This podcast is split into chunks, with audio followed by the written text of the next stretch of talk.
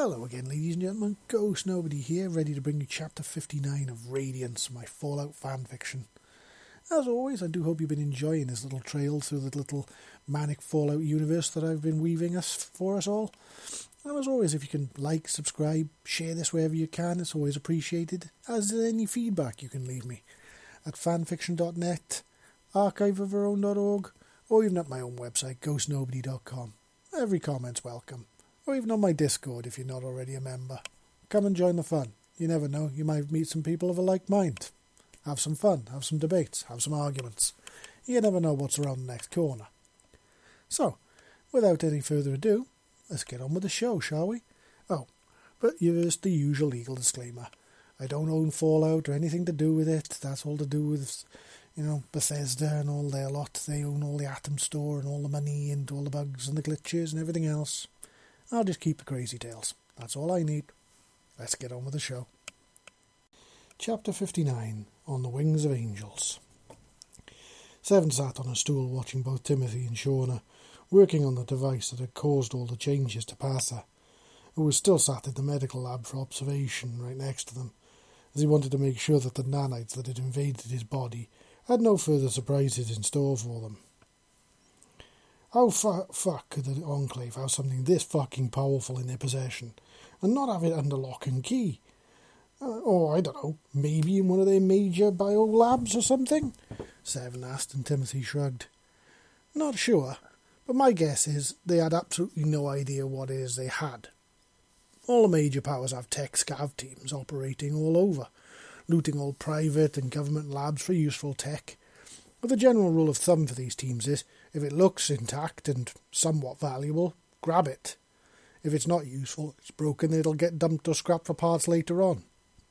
You wouldn't believe the sheer amount of pre- old pre-war tech that scribes like me have to sift through every single day. For every like 100 items, we might find maybe five useful things. Trust me when I say there's a bit of a backlog. There's only so many scribes and techs to go around, and catalogue every single broken car plasma canister or electromagnet that gets brought in. So it's real fucking easy to overlook something that's actually important simply because it was buried in the backlog. Think about it. It's not just that we have to do around the place, so we're trying to do our own work and sift through that at the same time. So we're basically under a shit ton of pressure. Because you think about it, scribe teams are not very big. There's only maybe, say, 10 of us to a team and each one of those 10 has maybe a couple of thousand pieces to go through, and they're all backlogged, plus our own work. So, unless we go into a space specifically targeting a piece of tech which we want to get out of there, in which case that goes straight to the front of the list and jumps everything else, which makes the list even longer, Timothy explained. So, you're saying they simply didn't know they had it? Seven said, and Timothy nodded. Pretty much, yeah. I mean, think about it. I didn't see a name on the box or a fucking manual with the thing, did you? So, Timothy said, and Seven thought for a moment and then shook his head. He knew that Timothy was right. There'd been no markings on the case to indicate what was inside the thing, other than the case itself, and to be honest with you, there was no real indication that was anything powerful, let alone important, in there. It was just a simple metal case.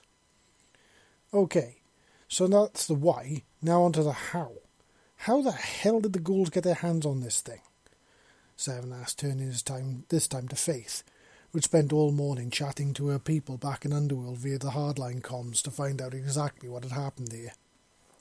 Okay, so what I've, what I was able to gather from the scav teams, they hit an Enclave cache about a week ago. They've been watching them for a while. They've been hitting labs all over the area and bringing out gear. So they decided them to hit them just as the team went out on another run, so there'd be minimal resistance. But they only had minimal space to carry things, so they went for weapons and anything else that they could snag that was basically man portable.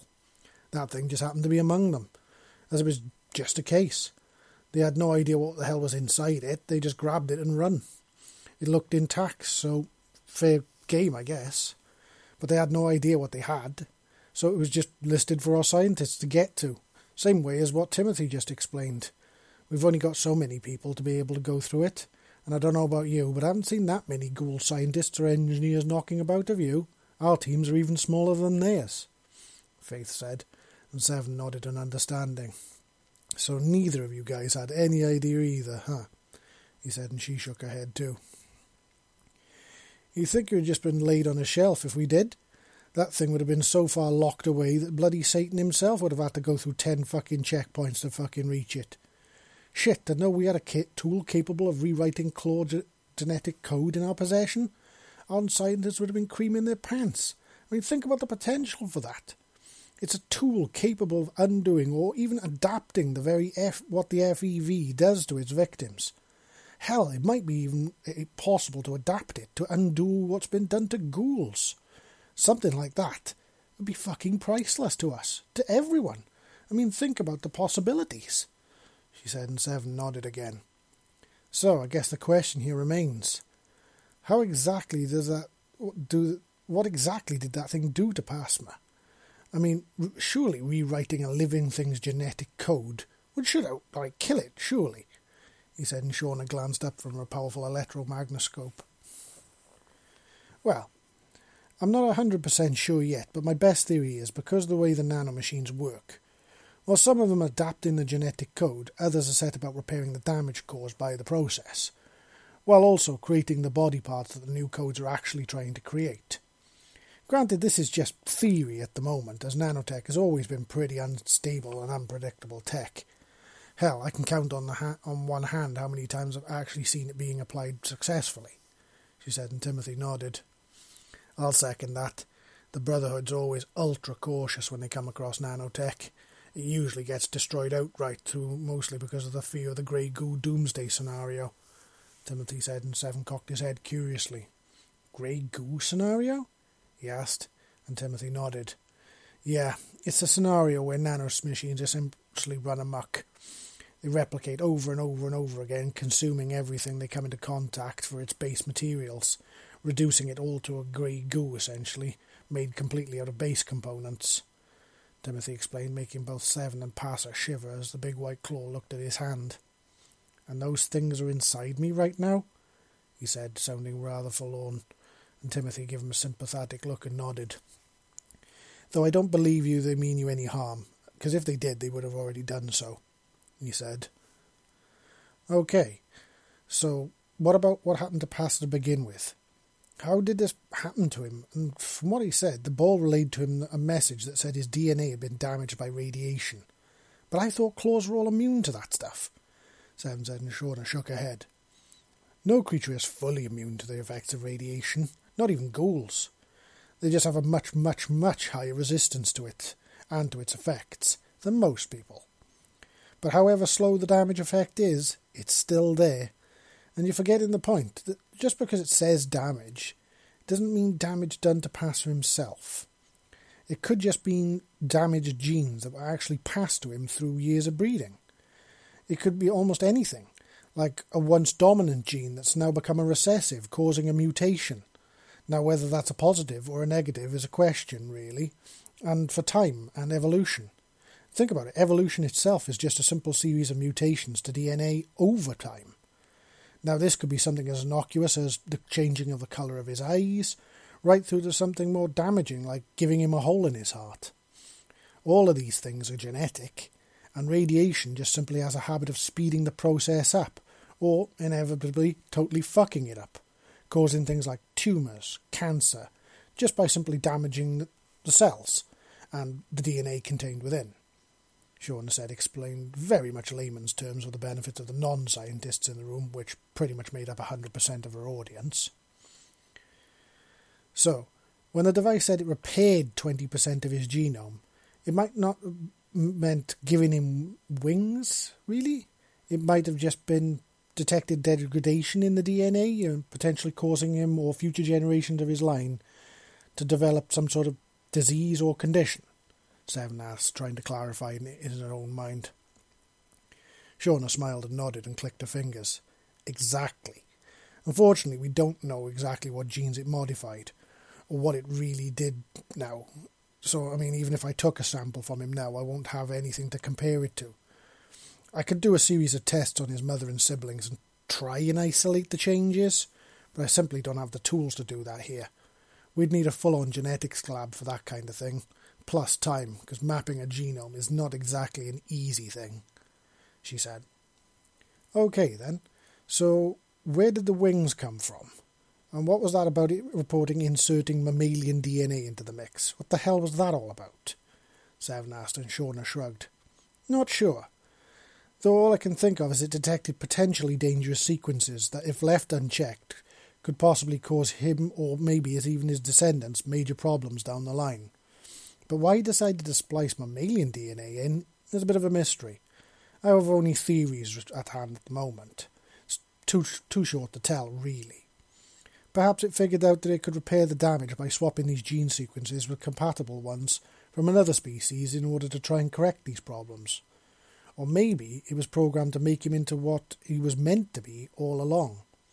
There's been many speculated theories about, over time over what the claws were meant to be when they were originally made using the FEV. But without a pure sample of claw DNA from that time period, what it extrapolated is what it could think it should be. Or it could simply be damaged and simply operated on what code it had working. There are just so many theories here that I really can't nail one down, not yet. I need more information and more evidence to work with, she said.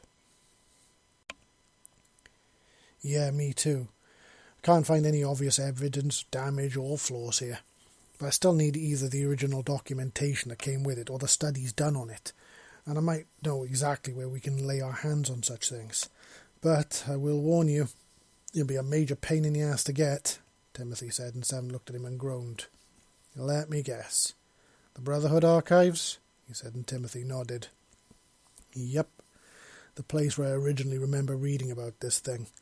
And I'll be straight, it's going to be a royal cunt to get into. The archives are extremely well protected, Timothy said. Well, it's a good thing then we have an invisible Night Stalker girl and a Cloud girl that can pass through any gap and break into any machine then, isn't it? Seven said with a grin. So let me get this straight. You want us to break into the Brotherhood. I thought we were going after the Enclave labs. Wisp exclaimed, glancing between Timothy and Seven in amazement. We are, but we're going to need to split our forces up here. This is kind of important at the end of the day. So while the main team will be heading to the lab to hit it, you two are going to be heading to the Brotherhood to break in and to find any details you can find on this Project Unity so that we can figure out what the hell it did to Passa. But we cannot afford on waiting on hitting the lab.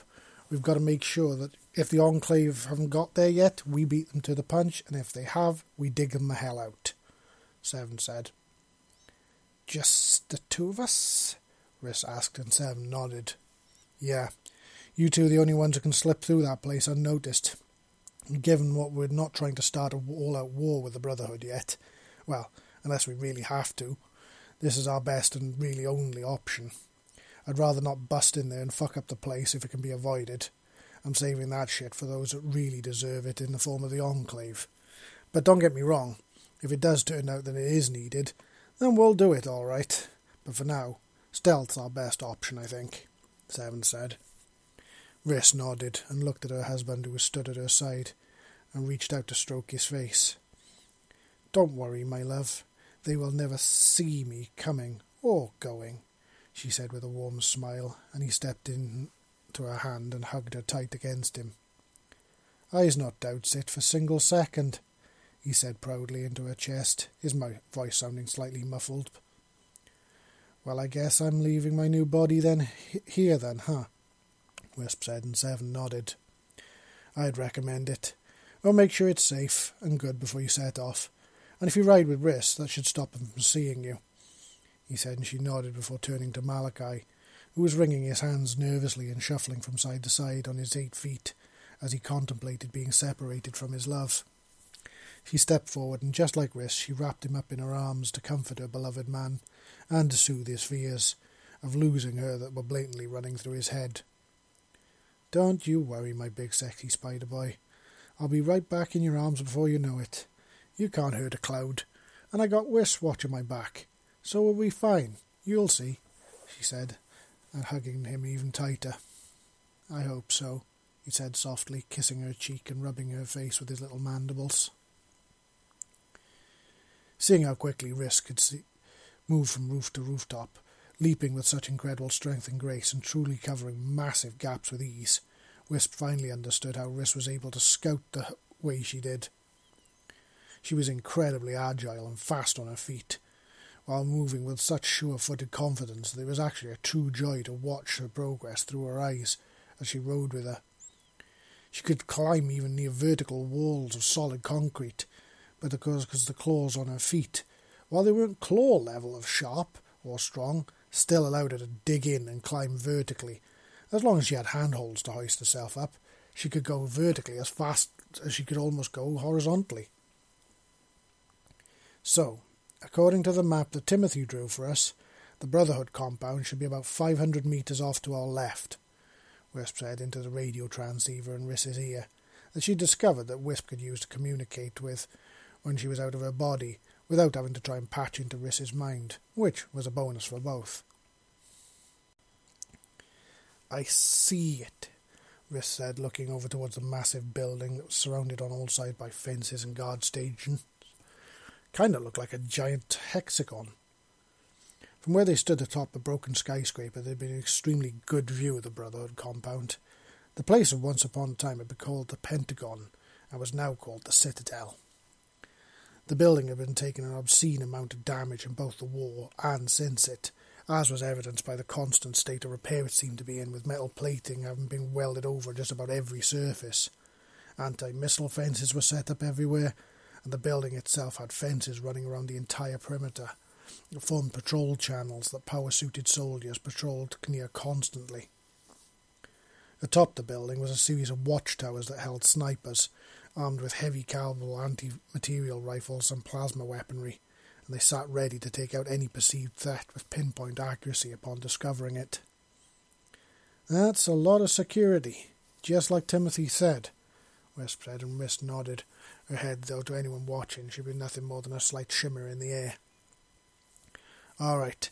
According to Timothy, the archives are in the basement, where the scribes are all based. He said our best bet for entry was through a parking garage round the back of the round the back of the building. That's been converted into a quick access bay for the teams that work on their power armor. It's kind of like a maintenance area. It's on the east side of the building, and there will be a lot of soldiers and people in there. But given how open it is, shouldn't be too much of a problem for us to pass right through undetected as long as we're careful, right? Wisp said, and Riss nodded again. I will be as silent as a shadow in the night, Riss said, and with that she leapt right off the side of the building. Riss landed with a thud on the roof of another building and proceeded to leap from building to building until they ran out of them. Then she dropped back down to street level and began to slowly cross the open ground. Moving fast here would cause her cloak to shimmer and make her easier to see, so slow, steady movements were both their friends. The only speed to Riss's movements was when she had to leap over a twelve foot fence, like she was jumping over a knee high wall. She was timing her movements to coincide with the guards being clear of the area, but when they got around to the east side of the buildings, they found something that made her pause. Um, I don't think we should tell Visa or Vess about this, otherwise we might end up with a claw riot on our hands. And as much as I'd love to see those bastards face a fucking claw justice for this, given that it was the Enclave that made them do it, I really don't think it's justified.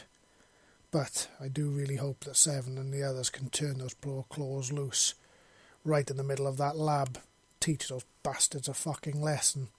Wisp snarled right in Riss's ear. Agreed. I would love to see those innocent claws get even for this atrocity. Riss snarled quietly as they looked at a burn pit filled with bones and horns that had once obviously belonged to controlled claws that had been taken down as they'd been forced to attack the Brotherhood compound. At least they didn't leave them to rot. As little comfort as there is in this, at least they can be together in the afterlife. If there is such a thing, Wisp said solemnly, and Riss nodded. It is little comfort, but at least this point I'll take any over none, she replied, before turning away from the gruesome sight of the pit filled with white and black ash that had once been proud and noble claws, but was now nothing more than a reminder of once what once had been. They found the garage rather easily, and just like Timothy had said, it was a massive open area that had obviously once been protected by VIP parking. Was now a staging area for the Brotherhood engineers to work on suits of power armour that were all stood silently in their stands while the bee buzzed around them. The place was swarming with soldiers, scribes, paladins, and engineers, all milling about as patrols came in and went out. OK, silence from this point on. Just nod your head to agree and shake it to disagree, OK? Wisp said, and Riss nodded. OK then. According to Timothy, we need to head to the far side. From there, there'll be an elevator that heads down to the basement. It's locked behind a card reader system. That should be no problem for yours truly. Once we're in there, we're going to need to pass through a few checkpoints, so a few distractions may be in order, Wisp said, and Riss nodded again as she began a slow, controlled walk through the living minefield that was the garage. The crescendo of sounds washed over them from every direction. Everything from talking to the sounds of grinders and various power tools. It was all a bit overwhelming to the senses, really. Wisp did not envy Riss at this particular moment, especially with her sensitive hearing having to endure this. But, to be fair, endure it she did, and she moved just as she said she would, as silent as a shadow in the night. She ducked and dodged and weaved between the masses of Brotherhood personnel as she made her way across the garage, right to the far side. Right exactly where Timothy had said it would be, there was a bank of elevators that looked like they'd been fixed up with additional security layers by the Brotherhood. It should be that one on the far right, Wisp said, remembering the layout plan that Timothy had barged her with before they'd set off. Riss headed over to it and pressed a call button to bring it up to them, while stepping to one side to avoid bumping into the constant flow of personnel using the other ones. It felt real odd to be right next to all these people, and for them to be completely unaware of their presence. The elevator doors opened with a soft ping moments later, revealing a large open cab. The Riss poked her head in to look for cameras. Fortunately, it was clear, but there was a card reader on the far wall of the cab next to the buttons, which were currently all dark. Okay, up close, close the doors, and I'll keep an eye out while I work. Wisp said, and Riss pressed the door close button before Wisp shot out of her head, which she had been switching between her radio and eyes so she could speak and see at the same time. She penetrated the card reader with ease, and just when it was a simple case of bypassing it, which compared to the lockhouse in Raven Rock, this was kind of like a luggage lock. The buttons all lit up as she completed the bypass, and Riss pressed the button for the correct level. The doors shunt closed, and the whole thing began to move slowly downwards. Wisp flowed right back up into her head, with nothing to say as they travelled downwards in the surprisingly smooth elevator. For some reason, she'd half expected it to be jerky and bumpy, but it seemed that the Brotherhood engineers really knew their stuff. Though, to be fair, if Timothy was anything to go by, that was really a given, to be fair. As he reached the floor required, the cab gently jerked to a stop before the door stood quietly open with a ping, revealing a long, narrow concrete corridor beyond it. There was a series of wall lamps creating pools of bright light, light along the wall and floor, along with a couple of checkpoints for the people to pass through. Slow and low, big girl. Let's not get cocky here. We could be here for a while, and the last thing we need to do is be playing hide and seek with these fuckers, Wisp said. Spoil sport, Riss said playfully and nearly silently in a whisper that made Wisp laugh in her head. She could see why Ruddens liked her. She was so confident in herself that it was kind of infectious sometimes. The corridor was a rather tight and narrow space, and more than once Riss had to flatten herself against the wall in order to allow distracted looking scribe or two to pass by unhindered. This came in useful, though, passing through the security checkpoints as they just tagged on behind them as they went through. They weren't much more than a simple gateway which the scribe had to go up to, present their ID, and then pass through. So as they opened the gates, they passed simply through behind them. All the scribes down here seemed to be wearing the same Pip-Boys that Seven had, and some of them were so engrossed with the files and research they were looking at that more than once they witnessed them walking into each other. The place was like a maze. all kinds of labs set up all over the shop, with various different scribes testing a variety of things. But eventually, right dead centre in the middle of the maze, they found their target the main archives. The place was like a bastion of order in the centre of chaos that surrounded them. There were large circular wooden and metal shelves that surrounded a series of computers that were set up in a circular desk in a bank that had one or two scribes doing research on them, while the rest were wandering about among the shelves. The shelves themselves were filled with a mixture of both paper books and what looked like holotapes. All right, big girl, head over to one of the computers, pretty far away from the scribes would be good, and I'll jack in and we'll see what we got, Wisp said. Riss nodded and silently moved over to one of the computers. She looked around quickly before ducking down and allowing Wisp to exit her body and infiltrate one of the computers, which to a casual observer would now appear like it was working all on its own as she began to search through the network, looking for the files on this Project Unity. Thanks to her ability to access technology directly without any need for peripherals like keyboards or anything like that, it did tend to speed things right up, because once she was inside the chipset, it was like her thoughts became the commands.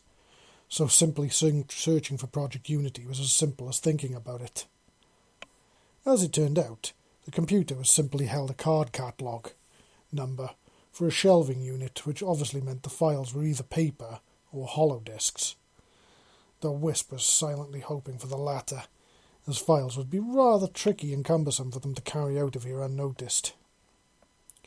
Silently she exited the computer and slipped back into Riss's radio. Okay, big girl. It appears they filed it away. It's on one of the shelves in section B12, section 2, Wisp said, and Riss nodded immediately, looking up at the ceiling to see if the Brotherhood had been helpful enough to label the sections, which thankfully, due to the fact they were all anally retentive, they had done. It took them all of five minutes to find the section that they were looking for. Once in there, Riss began looking along the shelves taking part in the long, laborious task of searching the long, curved shelves for the files they wanted. To Wisp, it kind of felt familiar searching through library shelves like this, but to her memory, she'd never even been in a library like this, let alone searched hours of searching. Though for somehow, this felt like it was triggering all sorts of feelings of deja vu. The why was beyond her. It took quite a bit of scouring but eventually they found what they were looking for. It was a series of three holotapes that seemed like they were compatible with a Pip-Boy. They were contained in a box with a large circular symbol on it that held a double helix strand of DNA dead at the centre. After checking the body, Riss snagged the tapes and hid them in her pockets, which, thanks to her field of her body was generating, was hidden in as much as her flesh was. All right, that's it. Mission complete. Time to bug out, big girl. Wisp said, and Riss nodded her affirmation. And that's when they heard something interesting, and they stopped to listen in before they got the fuck out. Hey, did you hear what was going on down in Bros- towards Boston? One of the scribes was saying to another. Yeah, odd synthetics running around. Fucking mutants everywhere, and now sighting those fucking avians as well. And did you know there's been some whispers that those fuckers are actually people? The second scribe said, and the first one, who was a young human woman with bright green eyes and blonde hair, looked shocked. People? As in walking, talking people? She said, and the second scribe, a young man in his early twenties with jet black, wiry, curly hair, nodded his head.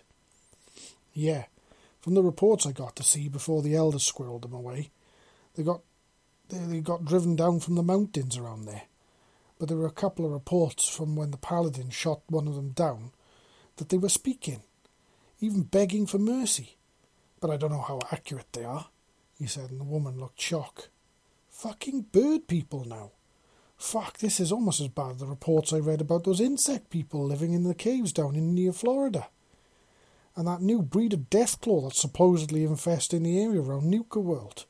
They're supposed to be twice the size of a normal claw, so I mean, fuck me, that's a scary thought. Then there's those reports from our scouts about talking scorpions. I wonder what the fuck the world's coming to. It's going crazy, Either that or everybody's been taking a bit too much bloody jet, she said, and the other scribe nodded in his head. Well, that was interesting. Maybe it might be a good idea to see if we can get our hands on those scout reports, I think. To be fair, I think Seven will be rather interested in them, don't you? What do you say, big girl? Wisp asked, and Wisp nodded quickly, and they headed back towards the computers for Wisp to once again do her thing. It didn't take her long to find what she was looking for, as all the computers all over this place seemed to be part of a large central network. Even though there were large amounts of security and encryption protecting the more sensitive data, but to Wisp it was nothing more than a hindrance, and pretty soon she was inside the files, and she started forcing it all to be written to a holotape for Riss to be able to collect. Just like printing out a file, really.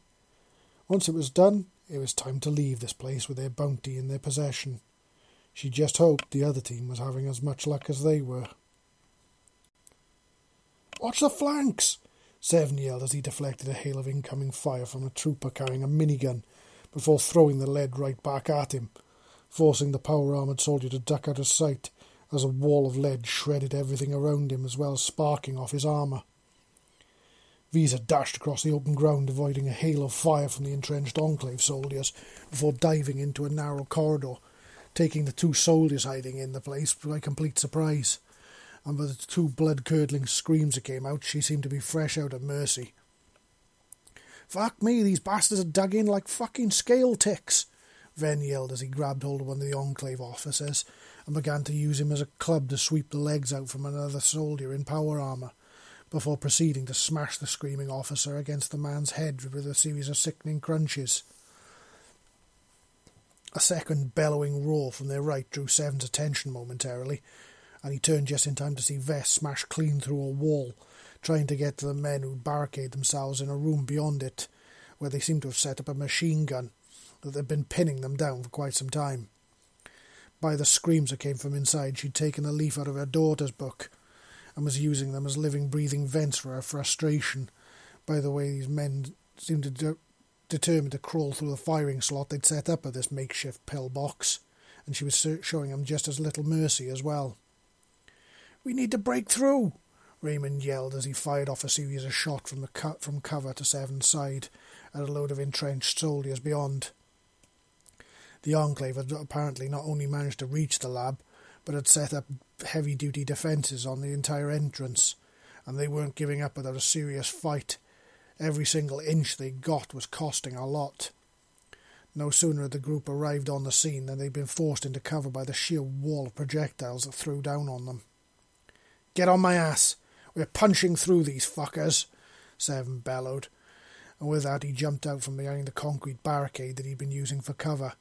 He held out his hands in front of him and focused as hard as he could. It felt like a game of pong involving bowling balls and hand grenades was suddenly going on inside his skull now all the fire now focused on him as he was out in the open.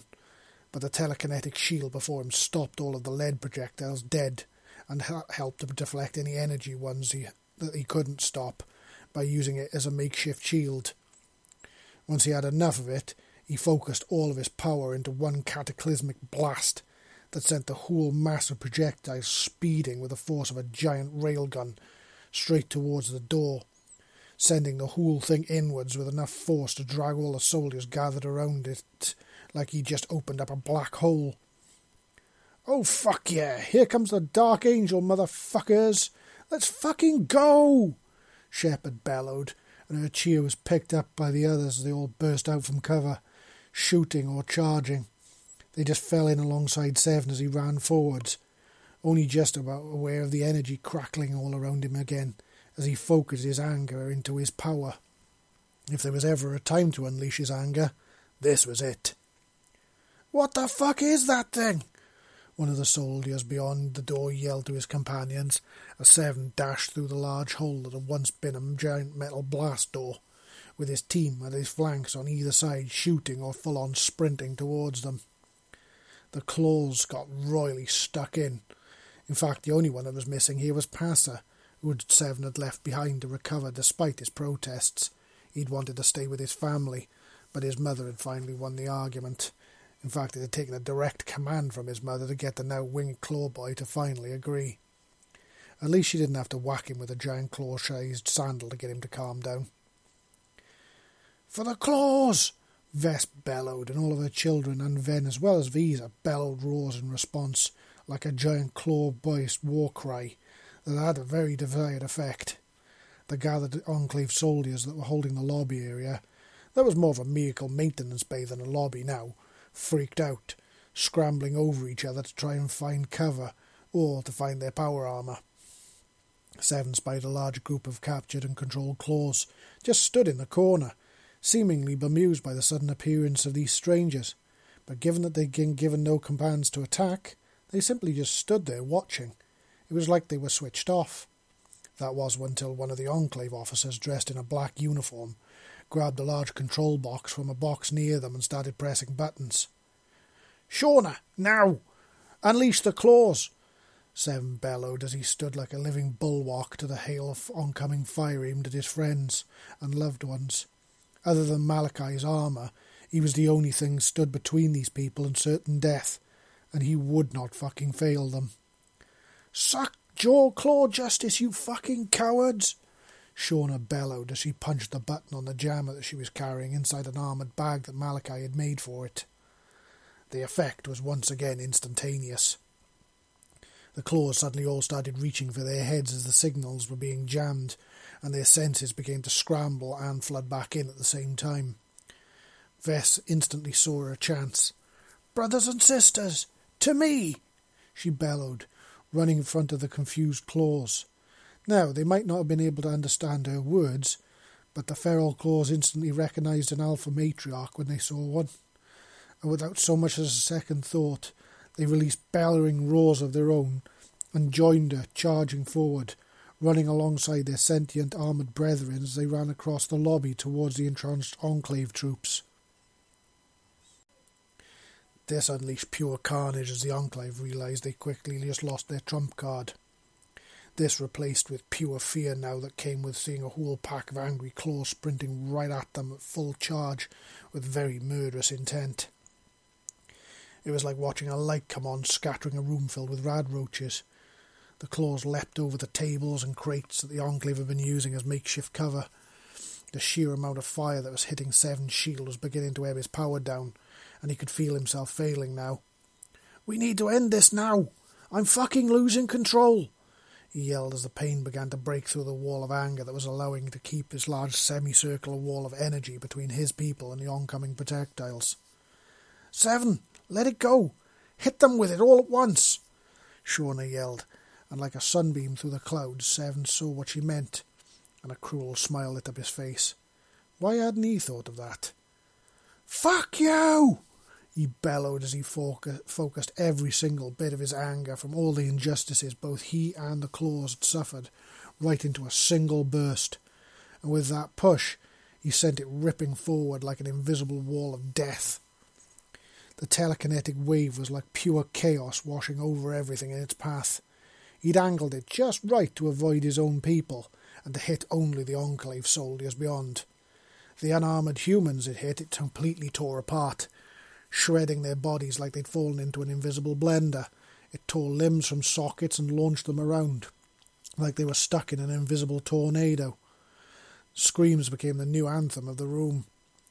The soldiers had managed to reach their power armour, weren't exactly torn apart right away, but they were far from spared. Their armour was crushed and smashed like they'd been hit with a nuclear blast, panels crushed and dented in, electronics smashed, helmets containing heads ripped clean off. Seven's raw fury tore the entire place and the people within it completely apart. With the last of his power spent, Seven collapsed to the floor, trying desperately to hold on to his consciousness as people tore into the survivors like a wave of fury. Even Malachi and Gregory were getting stuck in, firing shots at anyone still moving, until finally, after what felt like an eternity but was merely only seconds, the room fell deadly silent as the last of the defenders fell dead. One of the feral claws went to charge towards Gregory upon seeing the human near him, but before he could take more than a single step, Ven appeared right in front of him and bellowed so loudly in his face that the whole place shook. Touch him, and I will remove your arms and kill you with them, This human is mine, he bellowed loudly. The claw screeched to a halt and looked confused, as all the sentient claws formed a scaled wall between the humans and the non-claws, and the ferals themselves. They all glanced back and forth before turning to look at Vess, who was, with the power of confidence and authority of being an alpha matriarch, or gave her, strode forward and touched the nearest one on the shoulder. You are free, children. Go and roam free as you were born to do. You are no longer slaves of these vile humans. So be free, she said, with the last, suddenly with the last of his strength. Seven crushed the components in each of their helmets, making them fall silent on their heads and freeing them from their control completely. The claws glanced back at him, and then at Vess, and then back at him again, as if suddenly understanding he was responsible for their freedom. Then, as one, the ten claws all turned together and ran for the exit, like a pack. Visa appeared at Seven's side and scooped him up into her arms. Are you okay, my beloved one? Speak to me, she asked quickly, and he nodded softly. Yeah, I will be. Got a skull full of nail bombs, but I'll be all right in a bit. I just need a rest, he said, and she hugged him tightly against her. You're getting better at this, my love. With every day you grow stronger. And he smiled. You are once again true to your word, Seven. With every passing minute I see why my niece loves you the way she does. Thank you for not taking the easy way out and killing those innocent claws. Thank you. Thanks to you, they will go forth and find their own way now. And thanks to what they saw here, they will know that not all humans are bad and that there will be those that will stand for them and not against them. Vess said, and he smiled and nodded.